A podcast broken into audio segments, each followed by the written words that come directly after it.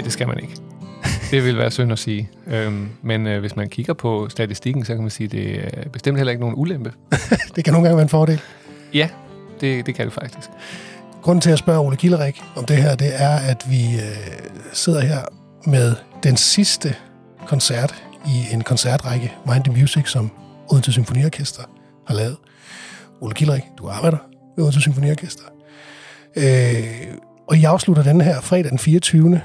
Øh, med en gratis koncert. Ja, en indsamlingskoncert. En indsamlingskoncert. Ja. Gala-koncert. Gala. Har vi kaldt det, ja. Hvor alt overskud går øh, ubeskåret til øh, Psykiatrifonden. Og sind. Og sind. Ja. Øh, men lad os lige gå tilbage og snakke om hele det her øh, Mind the Music. Nej, før det, Ole. Vil du ikke lige introducere dig selv? Nu sagde jeg, at du arbejder ved Odense Symfoniorkester. Det, det er også rigtigt. Det er rigtigt, ja. Men du gør mange ting. Ja, jamen altså, jeg er, øh, er klassisk koncertpianist, uddannet og arbejder nu som musikformidler og producent i Odense Symfoniorkester, hvor jeg også spiller klaver indimellem, når der er noget at spille. Øh, og så ja, har jeg lavet alle mulige andre, også formidlingsmæssige ting, og holder foredrag og sådan nogle ting. Så men, beskæftiger mig, kan man sige, hovedsageligt, både når jeg selv spiller, og når jeg, øh, når jeg formidler musik, så beskæftiger jeg mig med det, som jeg synes er kernen af et vist, et, et givet værk. Ja. Altså, hvad, hvad, hvad er kernen af det? Hvorfor er det her fantastisk?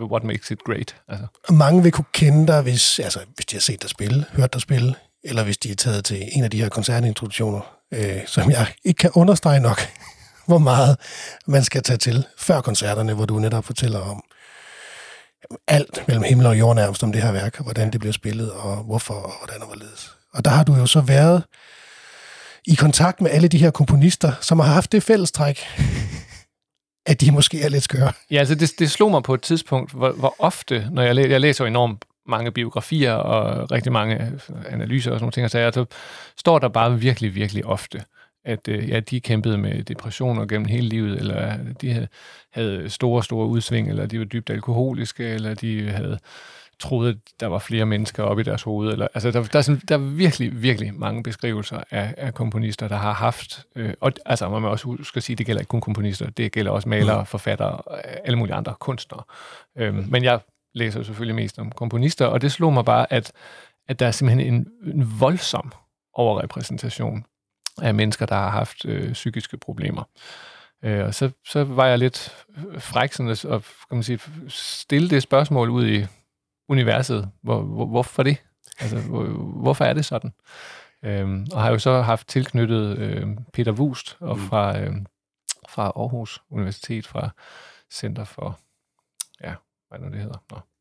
Øh, hjerneforskning i hvert fald.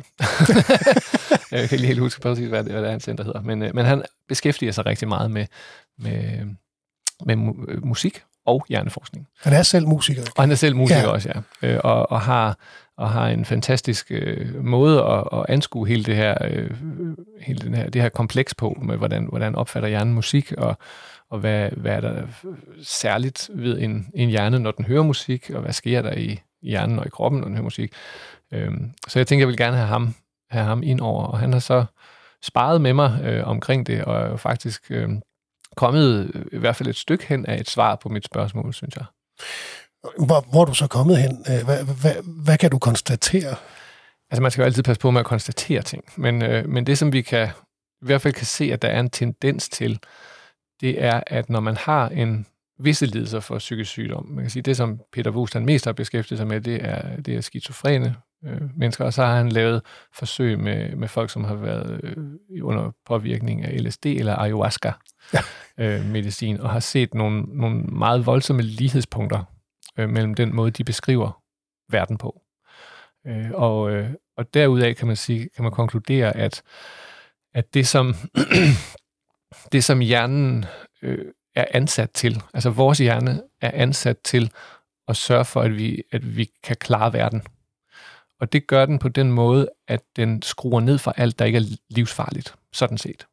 Øh, alt det, der er uvedkommende, øh, registrerer den, men undertrykker. Øh, og hvis man er under indflydelse af en eller anden, det kan som end også bare være hash, øh, men under noget, som, som ligesom påvirker ens filter, så vil man i højere grad se verden sådan, som den faktisk er. Øh, og, og for eksempel bare det at være i et rum, hvilket som et givet rum, der er ufattelig mange sansindtryk i et rum. Altid. Uanset hvor du er henne, om du så er helt alene. Øh, og det kan man jo se, hvis man nu prøver at være nedsænket i en saltvandstank, og sådan, altså sådan sanse øh, frataget med lukkede øjne og hørebøffer på og sådan noget, så finder man jo pludselig ud af, hvor mange, altså hvor mange, hvor mange indtryk man får hele mm. tiden. Mm. Øh, og det gør man virkelig. Og hjernens opgave er at sortere de indtryk. Ja. Og hvis man er psykisk belastet på en eller anden måde, så er der en større grad af kaos i den proces, eller, eller det der filter, kan man sige, sådan bliver populært sagt, at filter er simpelthen tyndere. Så man får mange flere indtryk ind. Og det, man gør som kunstner, det er, at man giver udtryk for noget, man har fået som indtryk. Mm. Og hvis indtrykket er meget censureret, så bliver udtrykket måske også tilsvarende uspændende. Men hvis indtrykket er fuld blæs, hvis du ser en, en blå viol, og du kan se alle detaljer, du kan se hele den der fuldstændig vanvittige, intense farver, alting, ligesom det er, så kan du også besynge det bagefter. Altså, så kan du også skrive en symfoni, der handler om en blå viol, eller en sang, eller en eller male maleri, eller et eller andet. Men du skal have det indtryk først. Og det er der, hvor, hvor det bliver lidt interessant, øh, fordi du, du, øh, nu sidder jeg her med en kronik, som ikke er udgivet endnu, men så vi nok skal få udgivet hurtigst muligt, fordi den er fremragende, hvor du jo øh, citerer vores, øh, vores øh, lokale, ja. Karl Nielsen, der er jo, det er fordi, han siger jo det, at, at det er jo det, som blandt andet børn er så forfærdeligt dygtige til, forfærdeligt forrygende gode til. Ja. Øh, at tage det hele ind. Ja, han siger jo, at, at, at børn bliver, altså at alle bliver født som kunstnere. Ja. Øh, og, og, så, og så, så siger han så, så er det måske verdens hårdhed, der gør, at man mister den evne til at, til at både at, at optage indtryk og komme med et passende udtryk. Øhm, men der siger hjerneforskningen jo så, der fra Peter Wust forklarer os fra, fra Center for Music in the Brain, som jeg nu kan huske, det hedder, øhm, har, øh, har, har forklaret mig, at, at det der jo sker, det er, det er nemt at forklare med, med at lære at gå. Hvis vi skal lære at gå, så prøver vi, vi har alle set børn, der ikke kan gå, og som prøver på at gå, så prøver man alle mulige ting. Man prøver af sådan til den side, med, med den slags bøjeben, med den slags vægtfordeling, med den, og hver gang vi gør noget, der ikke virker, så, så kommer der en, en neuronforbindelse i hjernen, ligesom der gør, hvis vi gør noget, der virker. Altså, der er ikke nogen skældning mellem rigtigt og forkert. Men hvis vi så kommer til at gøre noget, der fører os et skridt videre, og vi faktisk, okay, nu kan jeg faktisk, nu kan jeg faktisk tage et, et lille skridt, så gør vi jo det igen, mm. og så kommer der to neuronforbindelser der. Og så bygger vi på, og, og dermed så vil vi hele tiden, øh, så vil vi hele tiden øh, prioritere de ting, der virker. Og de ting, der ikke virker, de, de visner så igen, for sådan er det jo med, med neuroner og nerver. De bliver simpelthen væk. Altså, mm. de, de forsvinder. Og, og derfor så kan man sige, så sker der hele tiden en slankning af vores, øh, af vores måde at være i verden, fordi vi sorterer alt det fra, som ikke virker. Men det, der sker i den kreative hjerne, det er lidt at sammenligne med, hvis man for eksempel har prøvet at ligge på en eng og kigge op i skyerne, og fuldstændig glemme tiden, mm. og bare opleve de der skyer, der ændrer form, og man får alle mulige idéer og billeder, man kan huske alle mulige ting, og man og pludselig kommer der fugl og sætter sig, og man tænker, hold da op, hvor er en gråsbo smuk, eller sådan. Altså, den der tilstand, hvor man er vågen, og sådan alert, men, men man er ikke kritisk. Man er ikke, man er ikke bedømmende. Øh, og den, den tilstand, det er det, man, når hvis man sådan skal helt groft skal sige det, er den kreative tilstand. Og den er vanvittigt hård at være i. Så de fleste mennesker, øh, der bevæger sig derind, de kommer forpustet ud igen og tænker, py, der gider jeg ikke at være. Det var, det var, det var ikke rart. Altså, fordi, fordi det, det kræver enormt meget energi, og man bliver måske udmattet, og, og det kræver noget af ens altså, helt dybe kerne, som man ikke er vant til at, at, at bruge måske enten over for, for en, man elsker eller et eller andet. Men man, man skal ligesom, det er det, man siger, krænke sin sjæl ud. Men ja. det er ikke helt løgn. Altså, man skal ligesom ind have fat i noget. Øh, og der kan man bare sige, at mennesker, som, som har en form for, øh, for anderledes tænkende hjerne, de vil have nemmere ved at opholde sig i det rum i længere tid. Og sådan en som, som Beethoven for eksempel, han kunne jo han kunne finde på, og Mozart også for den sags skyld, lave øh, historien med hans Linz-symfoni, som han skrev, hvor han skrev en hel symfoni øh, med alle stemmer og alting på fire dage. Altså, den skulle opføres om fredag. Han kom om tirsdagen til Linz, og så sagde Greven, øh, vi har en koncert med en ny øh, symfoni på programmet. Så Mozart, jeg har da ikke nogen symfoni med. Så sagde han, Nå, så kan du ikke skrive en. Så sagde han, okay. Så, og så, skrev, så arbejdede han simpelthen døgnet rundt, uden at sove, og sikkert også uden at spise. Øh, fuld, fuldstændig sådan optændt af det der. Og der kan man jo godt forestille sig, altså, hvorfor Mozart døde så ung, som han gjorde. Altså, når han har når han har tæret på sig selv som, på den måde, selvfølgelig har det også været andre fysiologiske ting, men, men det er meget hårdt være Ja, fordi nu kan vi vi kan godt sidde her og nyde øh, produkterne af, af de her tilstande, de her mennesker ja. Har været i. Men det er selvfølgelig, og det er også derfor, det er enormt hårdt at være øh, psykisk øh, sårbar, eller hvad man nu måtte være. Ja. Øhm, men nu siger du det her med børn, øh, at de er åben, øh, de har åbne sluser. Ja, de har jo nemlig ikke indsnævret sig så meget endnu. Nej. Altså den der pro- gå-proces, den, den gør vi jo på alle, på alle, øh, alle virkefelter, vi har i vores liv. Alt, der virker, snæver vi ind. Det har børn jo ikke gjort endnu. Men hvad så, fordi hvis alle er født kunstnere, hvad er det så, der gør, at kun nogen af os, eller nogen af os, nogle af dem, bliver store mestre? Øh, hvor er det ligesom, vi adskiller os? Altså, hvis der var et entydigt svar på det, så ville jeg nok skrive en meget tyk bog og blive helt vildt berømt, tror jeg. Øhm, men men altså, altså, der er i hvert fald noget, der tyder på, at, at det at have en form for psykisk øh, sårbarhed, gør, at man, at man beholder den der, den der accept af kaos, Ja. som børn helt naturligt har. Ja. Børn er jo, er jo fuldstændig fine med, altså, og, at det råber og skriger og larmer og alt. Altså, det bliver de jo ikke stresset af, eller noget. Altså, det er bare sådan, verden er. Øhm, og det kan vi andre jo ikke holde til. Øhm, men, men der er nok en overrepræsentation af mennesker, som kan holde til en større grad af kaos.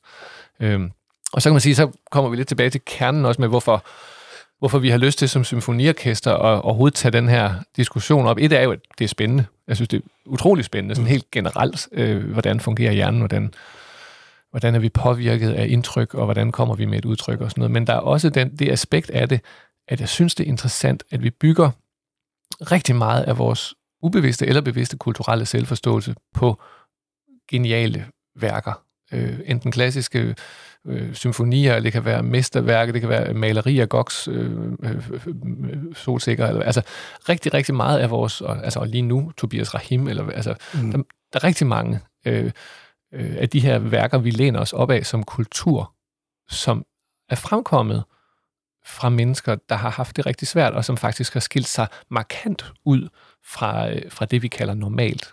Og så synes jeg, og vi synes som symfoniorkester, at det er, at det er lidt vores opdrag, at, øh, at, at vise, at vi kan også snakke om psykisk sårbarhed og psykiatri på en anden måde, end den måde, man hører om det ofte, hvor det er sådan noget med, det er, der er for få penge, og der er for mange, og der, vi har ikke plads, vi har ikke råd, og øh, tvang. Og, altså, man hører jo mange ting i forbindelse med psykiatri, og de fleste har negative konnotationer.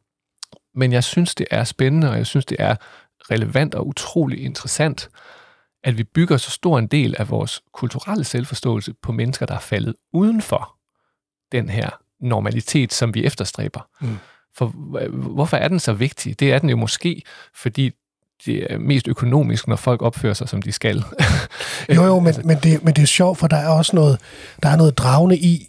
Det giver mening for mig, når du fortæller, at Bach eller Beethoven, at, at, at, de, at de var i en, en anden tilstand, end, end jeg måske er i. Øh, når man så ser på de værker, de har skrevet, fordi hvordan kunne de have det? Altså, hvordan, kunne en, hvordan kan et enkelt menneske udtænke det her? Nogle af dem også i en alder, der er fuldstændig uforståelig. Ja. Altså, det er jo så, fordi de har haft den her tilstand, og så har de så haft redskaberne til. De har så også været dygtige musikere og Ja, man kan komponister. jo sige, jo- altså inden for, inden for nogle genrer, det er jo ikke inden for alle, men inden for nogle genrer, for eksempel klassisk musik, der, der kræver det jo en, en ustyrlig mængde viden og kunden.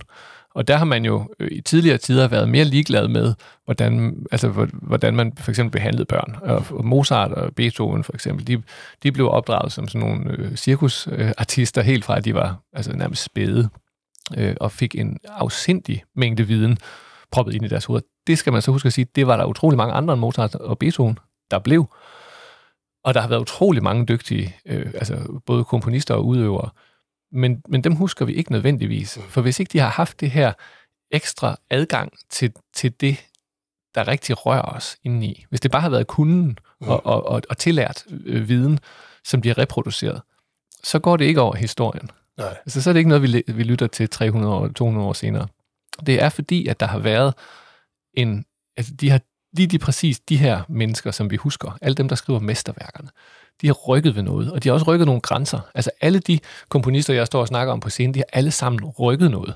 De har alle sammen taget noget eksisterende og gjort det til noget, noget andet. Og det er en anden ting af den kreative proces. Øh, den kræver to ting. Den kræver, at man skaber noget nyt, men den kræver også, at man skaber noget brugbart. Og hvis man tænker, okay, skabe noget nyt, det er helt vildt nemt. Jeg kan bare gå hen og tegne en streg på væggen, det er der ingen, der har gjort før. Men det er ikke så brugbart. Man kan sidde og lave en masse kruseduller. Det er super øh, nyt, men det er ikke brugbart. Du kan også lave noget, der er helt vildt brugbart, fordi du ved, det er gennemprøvet, og alle har gjort det før. Ja. Øhm, men det, der er svært, det er at ramme den der midterlinje, hvor man laver noget, der både er nyt og brugbart. Ja. Det er mega svært og mega hårdt. Øh, og det har de formået, de her mennesker, fordi de har kunnet tappe ind, kan man sige, i den tilstand af, af kaos eller ærlighed i forhold til deres indtryk og, og, og øh, opfattelse af omverdenen, som andre måske ikke har kunnet, der har haft de samme færdigheder. Men er det så... Det er jo sjovt, at, at noget, der så kommer et, fra en komponist, som, som er... Øh, som er i en tilstand, hvor, hvor, hvor, hvor størstedelen af os måske ikke er, at de så kan lave noget, fordi det er jo, det, det er jo den x-faktor, de rammer, som taler ind i os, der gør, at vi også mærker et eller andet. Øh, ja. Så, vi, så vi, vi er så åbne for det. Vi kan godt genkende det. Ja. Ja. Men er, er det så, fordi vi kan genkende det fra noget, vi engang var, da vi var børn, hvor vi havde, ikke havde sat de her grænser op for os selv? Ja, det skal jeg så ikke kunne sige, men altså, jeg, jeg, tror jo, at, jeg tror jo, at vi alle sammen har evnen til at, at være de der børn. Ja. Øh, et eller andet sted. Altså det der med, at, altså vi har jo alle sammen prøvet at stå til et eller andet og føle os opløst, eller altså at sådan, wow, det her, det, det kan jeg ikke forklare, det er simpelthen det største, jeg nogensinde har prøvet. Øhm, så jeg tror, den evne har vi alle sammen. Men, men en ting er jo at, at indse, at jeg oplever noget, der er stort, men at ligefrem selv at skulle presse det ud. Mm, ja. altså jeg har, det, jeg har det jo selv lidt som, nu skriver jeg selv meget, og, og det der med, hvis man skal skrive noget om noget, som er lidt besværligt, og man går og koger på det, og sådan, så kan beskrive jeg nogle gange processen lidt som at føde en firkant.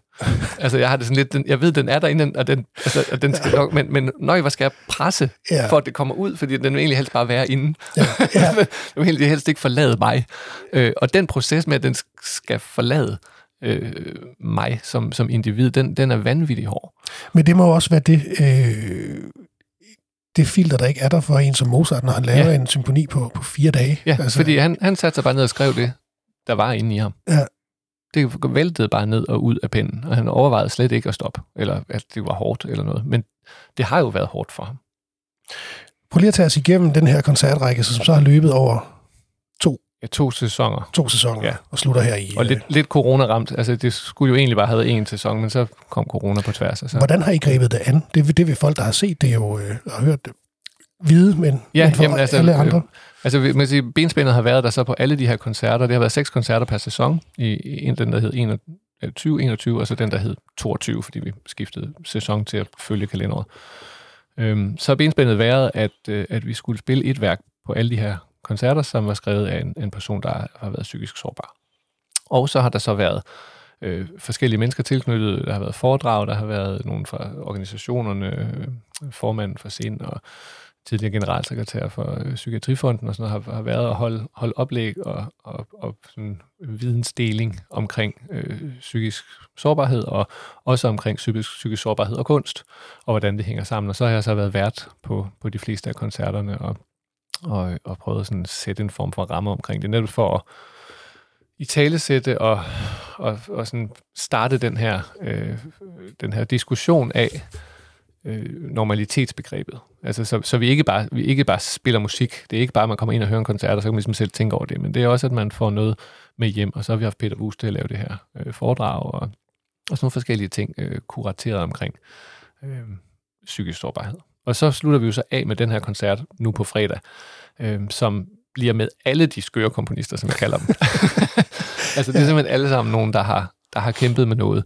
Øh, og så har vi jo så øh, oven i købet haft en, øh, det store privilegium, at øh, Mathilde Falk øh, kommer og, og spiller pro bono simpelthen øh, okay. som solist. Øh, og hun har jo selv, hun har selv en historie med, med, med tilknytning til psykiatrien, og bruger jo faktisk meget af sit professionelle virke til også at at fortælle og oplyse og aftabuisere. Og hun var slet ikke i tvivl, da vi ringede og spurgte hende, hun ville bare vildt gerne være med. Øhm, og så har vi så arrangeret nogle af hendes numre for symfoniorkester, som hun så skal øh, spille sammen med de her øh, komponister. Og så har vi Mads Holm, en stand-up-komiker, som også selv har været i psykiatri, øh, psykiatrisk behandling, øh, da han var yngre, som kommer og, øh, og binder det hele sammen og, og løfter stemningen. For det er, jo det, det er jo det, der også er en del af pointen. Ja, de har haft det psykisk hårdt de her mennesker, både dem, der så er på scenen, men også dem, der har skrevet musikken, det betyder jo ikke, at det er trist musik, og at det er, og at det er usjovt, og altså tværtimod. Altså det betyder jo, at det er skørt og vildt og stort, og alt det her, som vi elsker. Ja. Det er jo lige præcis det der. Ja, og det er jo, øh, stadigvæk med respekt for, at det jo er, som du også sagde før, øh, hårdt at være i det her, og det er derfor, det er så øh, utrolig hårdt at være, være psykisk sårbar, fordi ja. det er en, en stor verden at være i. Ja. Øh, så stadigvæk med stor respekt for det, så, så forsøger I at vise øh, kunsten og ja. det positive i det. Ja, og, vise, og altså også lidt som en, kan man sige, en støtteerklæring til alle dem, som sidder og, og, og, og føler, at de måske er den eneste i verden, der har det sådan, eller det, det kommer der aldrig noget godt ud af, at, at, øh, at sådan er der mange, der har haft det, og der er også mange af dem, som så faktisk er lykkes med at komme ud med noget, som er blevet stort og, og, og gået over historien. Og de, de ja, har haft det på samme måde. Og, og, som du sagde, skubbet grænserne, fordi det er jo lige præcis det, ja. det har gjort, og det ja. har det også gjort inden for litteraturen, og inden for film, Nemlig. og inden for mal, ja. billedkunster. Alt. Fordi der er det der, måske det der ekstra mod til at være ligeglad med, hvad de andre tænker også. Ja. Nu, nu starter du med at sige, at, at, at, øh, at det er en idé, der kommer fra dig, og det, det er fordi, du har været fascineret af det, fordi du har stået og stillet dig selv det her spørgsmål. Hvorfor er det, jeg snakker om så mange mennesker, der har haft et eller andet? Hvad har du så lært øh, i løbet af de her øh, to år? Jamen, jeg synes jo, jeg har lært det. Altså, for det første det der med, at man, man kan ikke sige, at der, at der er flere psykisk sårbare mennesker, der er kreative. Mm. Altså, det, sådan hænger det ikke sammen. Det er ikke sådan, at fordi man er psykisk sårbar, så er man også nødvendigvis kreativ. Øhm, men, men, men, men der er en sammenhæng i forhold til, at, at der er mange af dem, der lykkes med, mange af de kreative, der lykkes med at skabe noget, der rykker på noget. Altså noget, der faktisk går over historien. At der er rigtig mange af dem, som har haft et sårbart sind, og det sårbare sind har nok til delvis været kilden til ja. det, vi husker.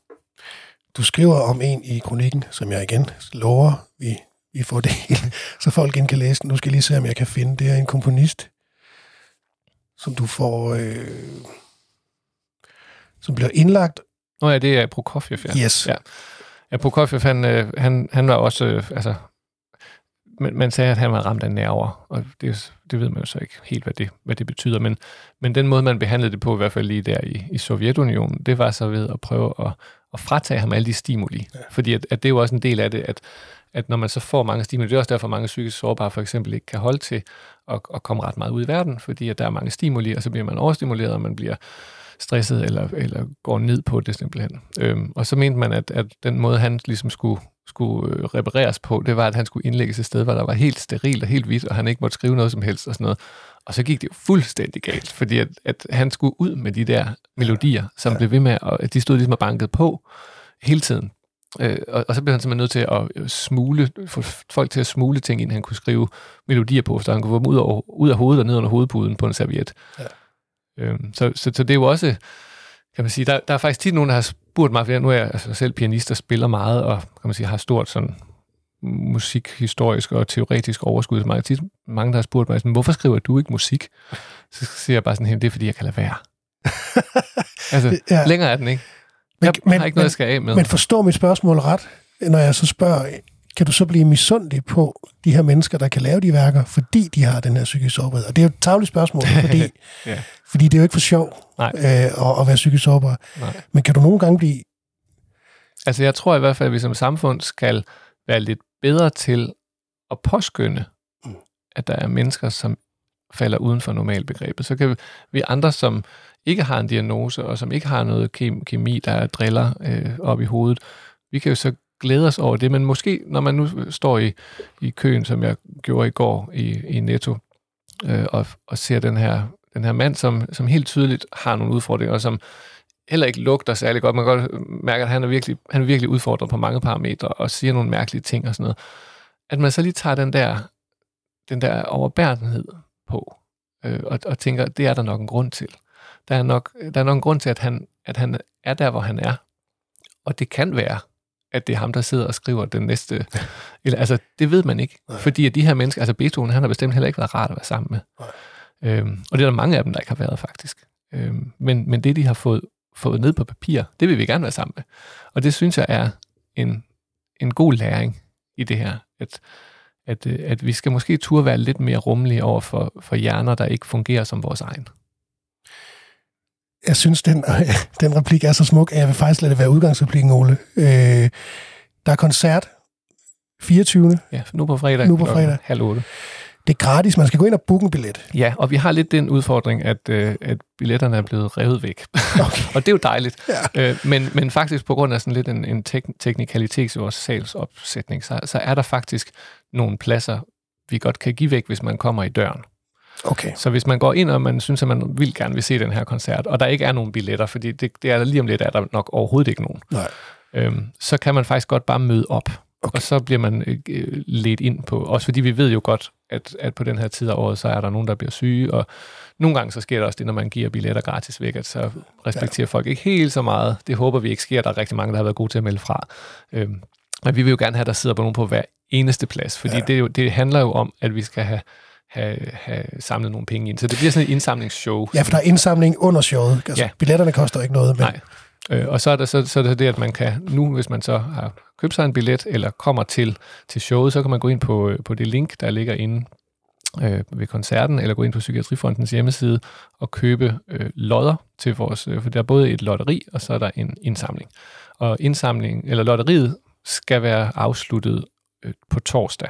Og sådan er det med sådan nogle og det er noget lovgivningsmæssigt. Vi havde håbet, at vi, må, vi måtte gøre det under koncerten, det må man ja. ikke. Øhm, så det, hvis man ligesom skal til koncerten, og man gerne vil have nogle af de der fede præmier, blandt andet et, et, øh, et helt weekendophold fra Comwell, som vi har fået fra, fra vores lokale Comwell her, og en hel masse andre dejlige fede præmier, man kan se ind på hjemmesiden, så skal man altså gå ind på hjemmesiden på Psykiatrifonden og købe lodderne okay. øh, inden koncerten og inden på torsdag. Øh, og ellers så er der så under selve koncerten, vil der også være præmier øh, til sådan, øh, når vi når nogle indsamlingsmål undervejs og sådan noget. Øhm, og så er der så indsamling på MobilePay øh, og kontant under koncerten. Og så håber vi jo på, at vi får samlet en masse penge ind til de her fantastiske øh, organisationer, som virkelig knokler, og især, kan man sige, nu. Altså, der er simpelthen run på alle deres ting. Altså, der er en, en unge chat, som vi samler specifikt ind til i øh, Psykiatrifonden, som, som virkelig har brug for øh, flere midler, og i, i, i sind er det nogle pårørende, altså børn som pårørende til psykisk sygdom, nogle samtalegrupper, som er, er i den grad er, er overrendte. Så det er helt konkret til at hjælpe øh, mennesker, og det håber vi jo, at folk har lyst til at være med til. Det håber jeg også. Jeg håber faktisk også, at det er et projekt, der måske kan køre videre i en eller anden form, hvis jeg sidder her. Øh, fordi det er så uendelig spændende at dykke ned i, øh, og så er det et, et, et, et stjernegodt formål, det må man sige. Det synes vi også. tak fordi du kom forbi, Ole, og tak fordi tak. I valgte at tage den her op. Det er, det er en virkelig god idé. Jeg glæder mig til at høre de skøre kunstnere. Ja, jeg håber, du kommer til koncerten. jeg skal gøre alt, hvad jeg kan. Det er godt. Tak for det, Ole. Selv tak.